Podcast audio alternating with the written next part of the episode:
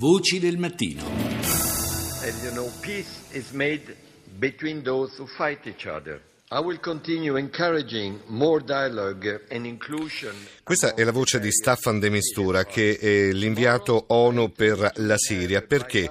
Perché eh, in corso, sono in corso i colloqui di pace sulla Siria che riprendono dopo dieci mesi dall'ultima tornata. Nessuno, c'è da dire, si aspetta grandi progressi da questi colloqui. I partecipanti eh, discutono dei punti che sono indicati nella risoluzione 2254, cioè la nuova governance della Siria e la nuova eh, Costituzione e poi le elezioni. Ma lo stesso Staffan de Mistura è abbastanza, come dire, scettico su quelli che possono essere i risultati che si ottengono. Però è importante che ci siano dei colloqui sulla Siria. Allora cerchiamo di capire un po' di più e io saluto e ringrazio per essere con noi Gabriele Iacovino che è responsabile eh, analisti della CESI, che è il Centro Studi Internazionali. Iacovino, buongiorno.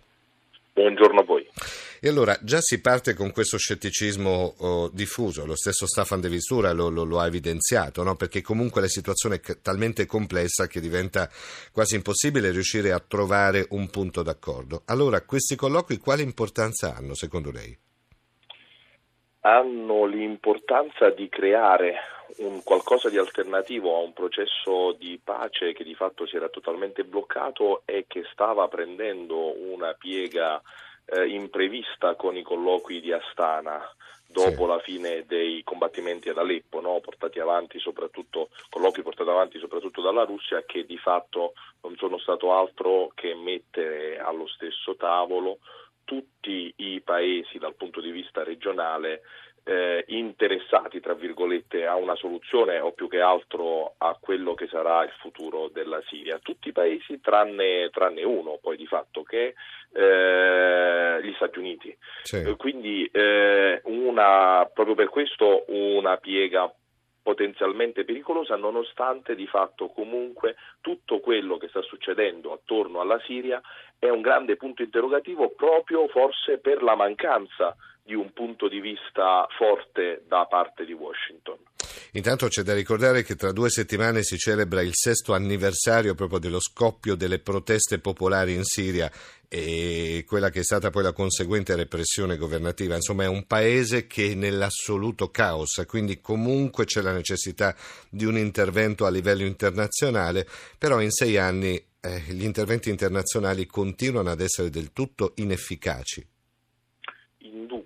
anche perché di fatto eh, i colloqui che stanno avvenendo in sede Nazioni Unite partono da presupposti tra le parti molto differenti. Se da una parte c'è un ombrello di forze afferenti la cosiddetta opposizione a, ad Assad, anche qui sì. non si è mai creato un fronte unico, anzi abbiamo visto come nel corso degli anni molte milizie afferenti all'opposizione si sono anche combattute tra di loro, lasciando ovviamente ai margini lo Stato islamico in questo discorso. Eh, il presupposto da cui parte l'opposizione nei colloqui è la messa da parte, la fuoriuscita dalla Siria di Assad cosa che di fatto ovviamente eh, la parte che rappresenta il governo, il regime, eh, non, è un presupposto da cui non può prendere, non può prendere piede.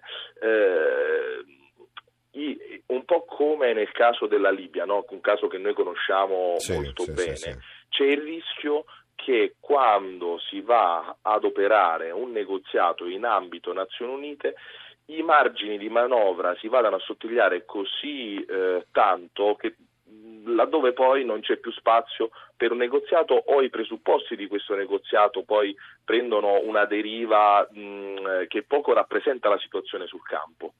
Eh, questa è un po' la sensazione anche sì. per quanto riguarda la Siria. Abbiamo detto questo è il quarto round, possiamo chiamarlo in questo modo, di colloqui mediati eh, in Svizzera dalle Nazioni Unite, però eh, ancora una volta c'è questo scetticismo di fondo e l'abbiamo ribadito. Tutto questo non dà anche una brutta immagine di quella che è la, dire, l'autorità stessa dell'ONU? Assolutamente sì, anche perché di fatto, eh, come dice lei, l'autorità dell'ONU è un'autorità poco politica e se non ha un reale supporto politico da parte di quei paesi che poi eh, sono l'anima, il cuore eh, motrice del, delle sì. Nazioni Unite, che sono i paesi membri permanenti delle Nazioni Unite, di fatto poi tutta la struttura, soprattutto dal punto di vista diplomatico, crolla un po' su se stesso. Di fatto le Nazioni Unite hanno avuto un ruolo centrale in alcuni processi eh, post-conflittuali, soprattutto durante gli anni 90, quando di fatto non vi era una forte tensione all'interno del Consiglio di sicurezza tra, eh, soprattutto tra Stati Uniti e Russia nel post caduta dell'Unione Sovietica. In questo momento e soprattutto diciamo post 11 settembre il ruolo delle Nazioni Unite è diventato certo. sempre più marginale, sempre dal punto di vista di gestione del post-conflict. Eh, eh, purtroppo, purtroppo rischiamo che anche la questione siriana che ormai, come diceva giustamente lei, si protrae da, da sei anni, eh, sia un ennesimo esempio di come il meccanismo delle Nazioni Unite sia ormai un po' artefatto, sì, poco sì, sì, afferente a quella che è realmente, eh, che è di fatto la realtà. Ecco. Beh, vediamo cosa verrà fuori da questi colloqui che comunque sono in corso. Grazie a Gabriele Iacovino, responsabile analisti del CESI, che è il Centro Studi Internazionali. Grazie, buongiorno. Grazie a voi.